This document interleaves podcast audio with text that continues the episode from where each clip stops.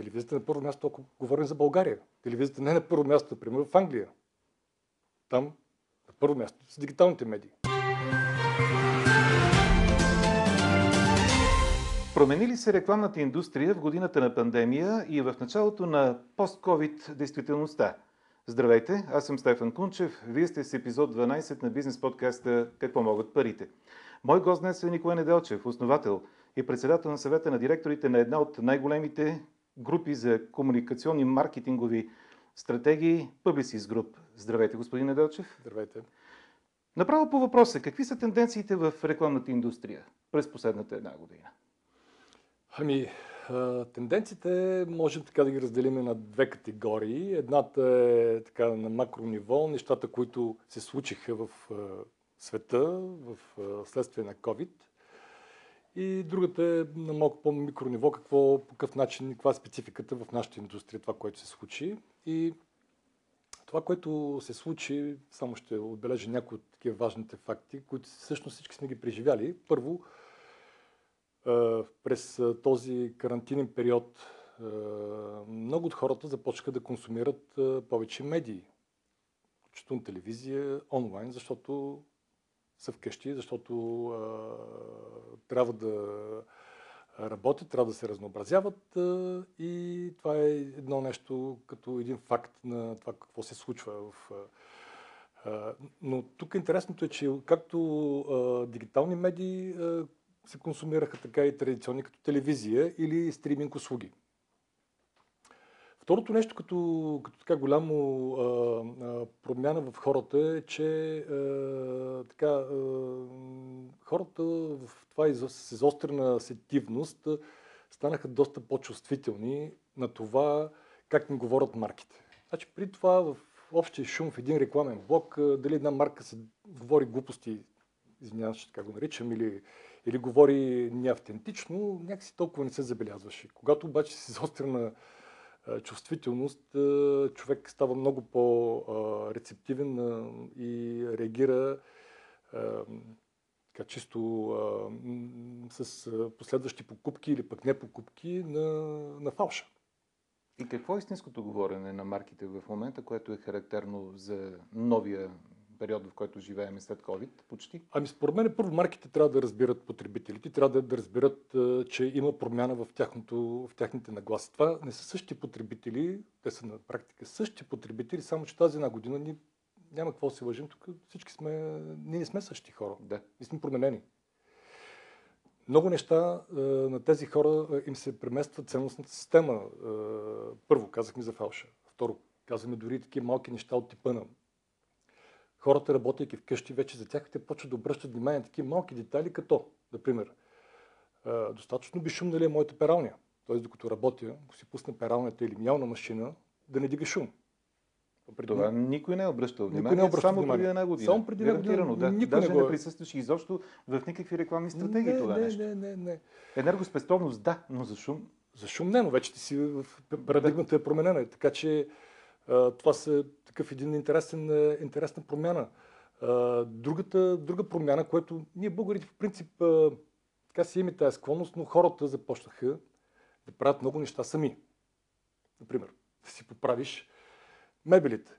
Защото как да извикаш майстор или пък да речем... Да, при ограничение при ограничение, с контактите. Да. Или пък да речем ти капечеш мата. В предишния случай можеш да дигнеш телефона, да се обадиш, да. майстора ще дойде да. след известно време, може да не дойде. Но в крайна сметка ще оправиш шмата. Сега хората започнаха да правят много неща с а, сами. Но това, което има значение за нашата индустрия, това, което започнах, беше усещането за фалш и, а, за, и, и това, че марките, които наистина а, така, а, осъзнават тази промяна, а, започнаха тези, които са така да нарича, умни марки, започнаха да говорят по малко по-различен начин и показват загриженост за това какво се е случило. Но като казвам показват, тук искам да направя разликата между това да говориш и да правиш неща. Давам един конкретен пример. Да. Примерно за марка, която действаше конкретно и която а, така, имаше по времето, когато започна пандемията, хората са в а, карантинирани. А, Netflix пусна безплатно за децата детски филми. Тоест ти не трябва да си абонат а, или да купиш пакет. Хората знаят, че имат а, с децата си вкъщи. И това е един жест, който една марка прави, И, и тази марка е, съм сигурен, че е спечелила много повече от е, там парите, които най-вероятно е загубил от това, че децата са гледали са, безплатно.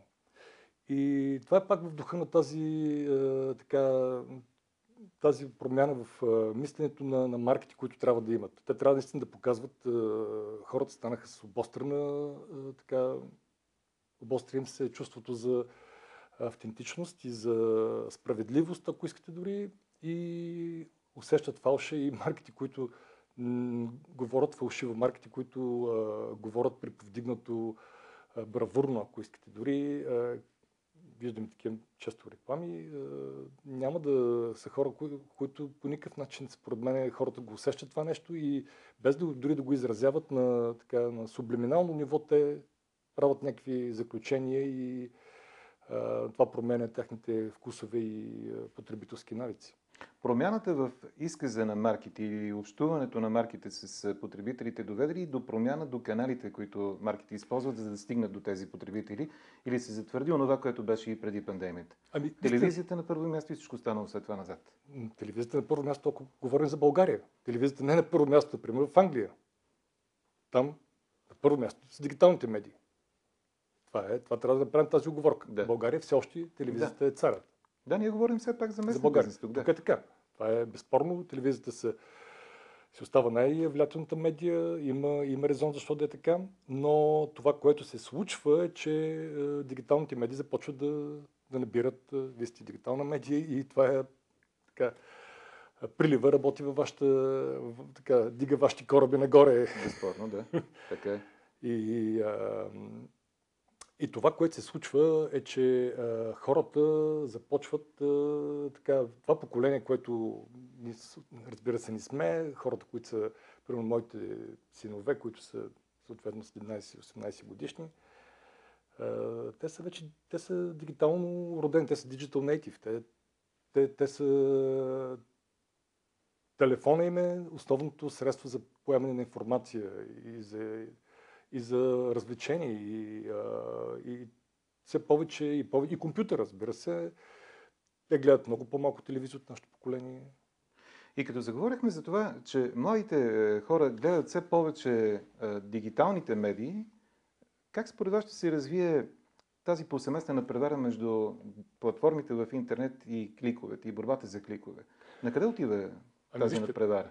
Да, ще ви кажа. Аз а, платформите, така наречените платформи, да поясним за хората, това са, е, някои от тях са, примерно, Google, Facebook, Amazon, нали, Безспорно, да. от този, това са така големите играчи. Това, което направих, аз поне съм свидетел на този процес преди така, 10 на години, когато те започнаха да капитализират и повече от 10 години, да кап- капитализират а, тяхното водещо а, място в а, дигиталната сфера, те бяха изключително, те виждаха в рекламната индустрия най-големия съюзник. А нима днес не е така? Не, много. Това, което излезе като термин, тези платформи, както ги наричат, това ги нарече, мисля, не знам дали първи, но така, той, ги, той им даде гласност а, сър Мартин Сорел, който беше изпълнителен директор на WPP, най-големия така, комуникационен холдинг в света. Той ги наречеше frenemies, т.е. friends and enemies. Да. Много добре тази думичка Да, да, да, frenemies а, описва. Да, те започнаха много повече като приятели. Отколкото. Но сега в момента те се опитват и, и, и така. Това не е толкова лошо. По-лошо е, че тези платформи в голяма степен владеят нашите лични данни и много често те се възползват от... Имаме такива случаи, знаете и за Кембридж аналитика, знаете за изборите с Тръмп, за начина по който се профилират, се прави профайлинг на така и им се изпращат и могат да се печелят е, избори. Истината обаче трябва да кажем, като казвам печели на избори, нали, за Тръмп, а, така, Кембридж аналитика и те бяха големите а, кълпазани, които свършиха черната работа, но никой не казва, че Обама, първия си мандат, той го спечели през Фейсбук. Също. И нещо... Никой не е обърнал внимание Никой- на това нещо. разбира Това, се. това до известна степен е новина, която казвате в момента. Не само ще ви кажа името на човек, който беше шеф на неговата, неговия предизборен щаб, с който се занимаваше с дигиталните медии. Това е дясната ръка на Марк Дзукърбърг от Харвард и неговата фамилия, да, неговата фамилия е Хюс. Вижте, Дейвид Хюс се казва. Да. Дейвид Хюс е, е съратник, не само това, той дори в едно интервю на Дейвид Хюс, който четох в Fast Company, той разказваше как след като е започнал да работи в там щаба или пък се други начинания, напусна във Фейсбук, често Марк е бил, той е бил от първите хора, на който той се съветва да речеме за някакви нови функционалности на Фейсбук, дали как, какво смята той. Така че този човек, той беше първи, който, така, използвайки познанието си, не казвам вътрешна информация, да. защото не мога, но познанието на това как действа Фейсбук, той помогна на, помогна на Обама за първия му мандат. Така че не е Тръмп големия. Тръмп просто това вече се дигна на друго ниво. За това ли републиканците бяха толкова наясно с действията на Тръмп след това, т.е. демократите с действията на Тръмп по отношение на неговата работа в Твитър и влиянието, което той придоби Ми, може, сред аудиторията? Може би този човек не знае дали все още е в екипа на демократите, но така, демократите бяха наясно. Да, мисля, че имаха... Това е, това е най-много интересна тема. И между другото, сега сещам да ви попитам, в България прави ли се подобно нещо? Или правило ли се, или към момента, все пак и ние сме в някакъв период на избори? Ами, съмнявам се. Съмнявам се, защото след като гръмна скандала с Кембридж аналитика, между другото този Кембридж аналитика, това, което направиха, този профайлинг и, и това, тази стратегическа даването на такива, правенето на такива стратегии, използването на различни профили и таргетирането много на хората, които се колебаят. Този алгоритъм е разработен от един поляк от източна Европа, да. който е учил в Англия, мисля, че в Оксфорд или така. И това е базирано на един негов, една негова бяла книга, която е негова публикация. И този алгоритъм, той за първи път той, той го формулира. Аз не мисля, аз не съм, поне аз не съм попадал да ви кажа честно. Щеше да стигне нещо до мене. Аз като говоря като потребител да, на Фейсбук, да. не съм попадал, не, не знае, може би други хора да са, да са били профилирани по този начин, аз не съм. Не мога да твърда. Все пак, България е една от държавите в Европейския съюз с население, което не е голямо, не е и доходът сериозен на хората в държавата ни. Кажете ми, има ли формула за успешен бизнес в България в този ред на мисли? Добре, ще ви започна с една интересна такава история. Преди няколко 5-6 години бях на такъв регионална среща и си говорих с мой колега Чех, Чехия, който е така, който също е шеф на Publicis Group и така си говорим как е бизнес, така, така, така. И, така, целият разговор, който водихме, или Чехия е малко по-голяма, да, много по-напреднала държава, но те Просто са... по-богата е сякаш. По-богата е, но, но, но, те са богати, защото а, направят, правят нещата много по-правилно от нас, защото така, вярно, те за 89-та година бяха пак по-напред от нас, но сега... Разликата е чувствителна. Сега да. вече е, са да. много, много по-напред от нас. Да. Това е, това е лошо. Тогава си дадох сметка, че всъщност така, си мисля, че за единица успех в България са необходими два пъти повече. Така даже му го споделих два пъти повече усилия. За единица успех, това да направиш някакви неща. Два пъти повече усилия, какво имате предвид в какво направление? Повече хъст, повече контакти, повече ами, пари, ами, повече точно. И ум. По, всичко. Всичко трябва, за да направиш единица успех, т.е. Да, да постигнеш, да речеме, някакво ниво на бизнес, да бъдеш при номер едно в твоята сфера, да, или пък да имаш някакви финансови резултати, тук се изискват, така аз поне го формулирах за себе си, много повече усилия, отколкото в Чехия. И това е нормално, защото в една среда, в която има много голяма ентропия, има много голяма неяснота, ти, ти трябва да се бориш освен с бизнес предизвикателствата и с куп административни, бюрократични и какви ли не други. Така че е нормално. Това е все едно Едното в един случай да плуваш басейн, в другия случай да плуваш срещу течението на реката. Така ли? хубаво сравнение, да. Много хубаво сравнение. Безспорно. Ами добре, при тези условия, които очертават, особено ентропия, както употребихте, аз отдавна се бях срещал така с ами, тая думичка. Тя така е бизнес ентропия по-скоро, но да. не, не искам да го чак толкова не е, но, но не е много. Вижте, вие, вие го виждате непрекъснато. Има, пак казвам, преди години ние не успяхме, според мен, българите да така дори малко ми, ми става, ако направим една просто сравнение с примерно, Румъния. Вземете 2005-2006 година, вижте къде е Румъния. Те бяха след нас. Те бяха след нас, да. да. И вижте сега къде е Румъния. В този ред на мисли, като имаме предвид това, за което говорите, по-лесно ли е, например, за вас като компания да правите рекламни и маркетингови стратегии на вашите клиенти при такъв пазар и при такива условия или не? Ами вижте, Отколкото, например, ако работите сега в момента в е, Чехословакия, т.е. в Чехия или в Румъния. Ами вижте, сега ще ви кажа някой пак факта, извода може лесно да се, всеки да го направи. А, а, значи първо, в Румъния е един е, три пъти по-голям пазар от България. Поради този факт, ако вземем Румъния, примера, има много, първо има производствени бази на големите мултинационални компании. Ако искате, вземете Рено, Procter много са такива, които произвеждат. Второ, там се намират и регионалните така наречени хъбове или регионалните а, централи за Румъния. И поради тази причина, това първо, че там има повече бизнес, но второто, което не е по-малко важно, е тези хора в началото на демокрацията, това бяха хора от чужбина, които идваха за да направят установят този бизнес. Те носят един, една бизнес култура и те възпитават един пазар. И в България имаше такива неща, но не в тази степен. И ако а, така, трябва да го, да го прехвърля пък малко на запад, а, говоря за нашия тук Адриатика, Сърбия, там пък, а, айде, те не са такива големи пазари, но там пък има друго предимство. Там а, тяхния... Дори говорейки за Сърбия. Да, да, и ще ви кажа защо. Защото там, ако говорим за реклама, за преподаване на истинската реклама, не тази, която е от 70-80-те години по телевизията гледахме реклама на Швепс, да. положение, че него го нямаше, не навсякъде го имаше. Ако отидеш в едно село, да, имаше да, да, да.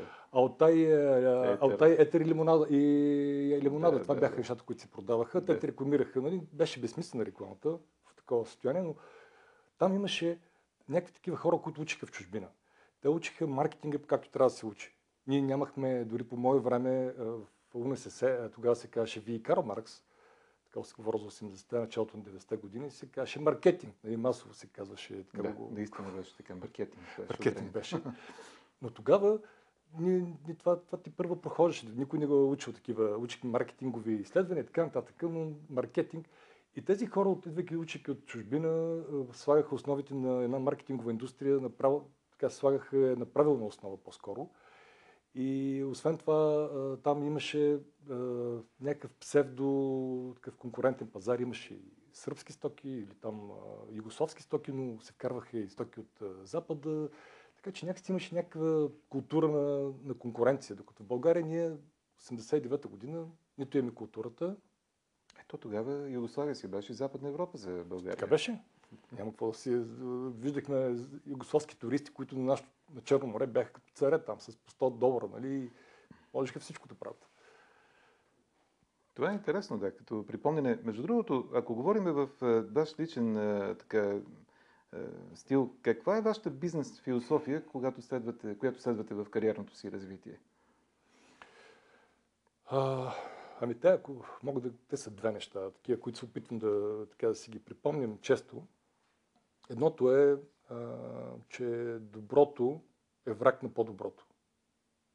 Какво имам предвид? Да, много, много лесно е човек, когато направи нещо добро, се задоволи с него да спре до там. Тоест ти кажеш, «Ма това, е- това е добро, чудесно е. А това е като онова да спиш върху лаврите си, така ли? Точно така. И както казва, тук трябва да направя едно сравнение от света на спорта. Фил Джаксън, той е легендарен треньор в NBA. Той казва за баскетбола.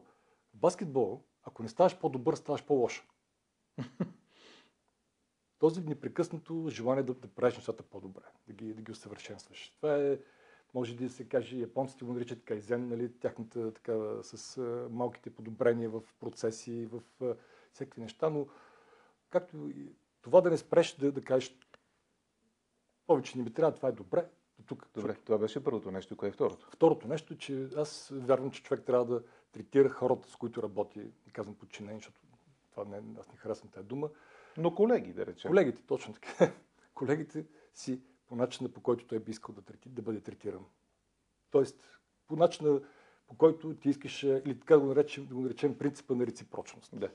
Това, тоест, ти как би искал, ако, първо да речем, е, твоя шеф, а, как искал, би искал той да се държи с теб? Какви, по какъв начин да ти, как да те стимулира, или пък как да ти каже, ти обърне, да ти направи забележка, или пък как да те, да изкара максимум от тебе, така се поставиш в обувките на този, който е до тебе и да можеш да, и да не, да не пристъпваш някакви граници. Това, което обяснявате на мене, ми напомня за нещо, което се нарича идеален модел за развитие в е, кариерата. Питам, Защото наскоро ние в DIRBG започнахме един такъв наш проект, който се казва Идеалния кандидат и той е свързан с е, подпомагането на студентските стъжански програми. Вие как мислите, да започнем от там, какво трябва да притежава най-общо един кандидат, за да бъде идеалният кандидат за работа? Какво, какви качества трябва да има? Аз ще говоря за себе си тук. Не мога да дам рецепта. И моята рецепта е, той трябва да има правилната настройка. Правилен начин на мислене. Какво има предвид? Къде сме го сложили като една така триада в нашата организация? Три неща. Значи, първо, той човек трябва да бъде ентусиазиран. Тоест това, което той иска да, да прави, без значение какво ще правиш. Дали ще работиш в рекламата, дали ще си а, в чистотата, дали ще си в спорта, ти трябва да имаш ентусиазъм, защото, вижте, ти ще прикарваш на това място минимум 8 часа. Някой път в нашата индустрия са и по 10 и по повече. Изключително мъчение. Не мога да си представя хора, които не обичат това, което правят. Тоест няма го ентусиазъм. Това нещо е, ако това го няма, това е наказание. И бих казал на хората, нали, ако отивате някъде на стаж или да работите, отидете там, където наистина ще се чувствате и ще ви, ще ви искате да го правите с желание. Иначе е мъчение. Да. Не го правете за пари. Има много, света е шарен, още по-лесно. Направете го там, където се чувствате и където ще, ще го правите. Наистина ентусиазъм ще бъде във вас. Второто нещо е човек да бъде с а, а, така, а, положителна нагласа. Ние българите сме доста негативна нация. Тук всичко е като цяло, да, оплакване. Оплакването, да, напротив. Ако ти човек си промени, пак като казвам, начина на мисленето, ти можеш да възприемеш всяко нещо, което се случва като възможност да научиш нов урок. И то, то е така. Ако ти имаш тази нагласа. способност да нагласа и способност за саморефлексия, ти можеш да си кажеш, да, тук наистина сгреших, провалих се, но следващия път ще го направя по-добре. Ако пак не стане, трети път ще го направя това нещо. И така, третото нещо, което така търсим като е човек да може да има така, стремеж към самосъвършенстване. Аз съм изключително любознателен, така любопитен човек. От дете съм такъв. И обичам да чета книги, за разлика от съвременното поколение, гледам моите синове, за това говоря, които четат повече неща на телефоните си. Аз, аз обичам да чета книги и, и, и това пак е с това, което ви казах в началото, нали, за по-доброто. Доброто е враг на по-доброто и че четейки човек трябва да се усъвършенства. Всеки ден трябва да, учиш нови неща. И ако видят желание, любознателност, любопитство в тези хора. Говорейки за това, човек да бъде е, с желание, да има стимулите да го прави това нещо, да се саморазвива, да търси причината да участва в това, което му се предлага, това за кого е по-характерно, сякаш в България? За по-младото поколение или за тези, които са на по-голяма възраст, вече по... Вижте, аз не Втората мога... половина, например, от своето кариерно развитие? Ами вижте, по-трудно е. Аз виждам едно от положителните неща, виждам в моите хора, те са много по-пригодени. Аз, примерно, говоря, гледайки себе си, ако, когато завършвах университета и на какво ниво на мислене съм бил, е, никога не съм си представил, че ще правя бизнес. Никога. 92 година съм завършил, тук бяха започнали нещата. А вие смятате, че днешните млади са по-мотивирани, отколкото тогава времето за По-мотивирани и по-добре кариерно. Те знаят къде ще учат знаят какво ще правят, знаят какво искат. Сега, други въпрос са как го, как, как го правят, защото много от тях е, го правят абсолютно, е, минават границата на, на нормалното. Те искат е, да станат, е, да работят малко, да печелят много и, и, и, и да правят общо, да живеят както си искат. Защото нали? на новото време не е ли такова, в което живеем като цяло? Такова е. Но ето вижте какви примери. Но те не съзнават, че зад големите успешните проекти, вземете дори и стартапите, и в България, тези хора, тези хора те, си, те, те работят толкова много, че жертвали са толкова много от личните си време, енергия, дори ако искате връзки с околния свят, за да постигнат тези неща. Много хора от младите виждат така бляскавата част. И, и това е създадено специално за България, говоря от това фалшиво а, така, усещане за, за успех, което създават а, така, тази класа в богаташите, защото тяхните деца, и много от тях учат в чужбина, виждал съм такива, карат най-хубавите коли, така, така. И много тях не им се налага да, да работят, но аз мисля, че това време ще се промени. Но съм виждал така, също така и хора, които са съвсем нормални от моето поколение, които знаят, искат да правят стартапи, искат да, искат да успяват, правят го. И, и това са и на интервютата виждам хора, които идват с ясен кариерен път. Аз съм завършил там, сега ще дойда, искам да науча тук това нещо, искам да отида там. Искам да ви попитам, сигурно са много нещата, които сте постигнали във вашата агенция, но кои са знаковите неща, с които се гордеете и всеки път се сещате за тях или припомняте на хората, с които общувате? Ами, те са доста. Аз не мога, но ще взема Ако нещо... трябва да направим топ 3, например, на нещата. Едно от нещата, които мога да ви кажа, което така, по някакъв начин може да ни повдигне малко националната гордост. В рамките на Publicis Group България има едно звено, което се казва то не е просто звено, то е център за върхови постижения в, и то това в, в световен мащаб. Ние да. сме център за върхови постижения на Publicis Group и той е в България и се занимава с разузнаване на социални мрежи. Какво означава това? Слушане на социални мрежи, анализ.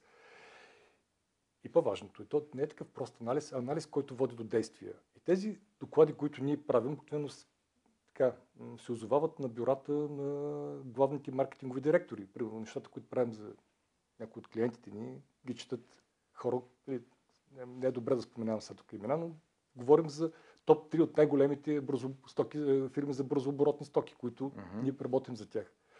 Правим го тук и това нещо, ние сме признат такъв, такъв център, ние сме, а, когато ходим на конкурси, прямо с големи конкурси, говорим тук за милиардни конкурси, защото знаете за медиите, ако се отидеш на конкурс за Дисни или Disney+, Plus, там конкурсът става дума за милиарди. Или пък за Мерцедес, ние сме интегрална част от предложението, които Publicis Group, нашите неща, които да. ние правим в България, се предлагат на, на клиента. И много, много често тези неща са диференциатора, кой, това, което ни а, а, така, диференцира от останалите, от останалите рекламни холдинги, защото такива големи конкурси са на ниво рекламен холдинг. WPP, Omnicom, Publicis.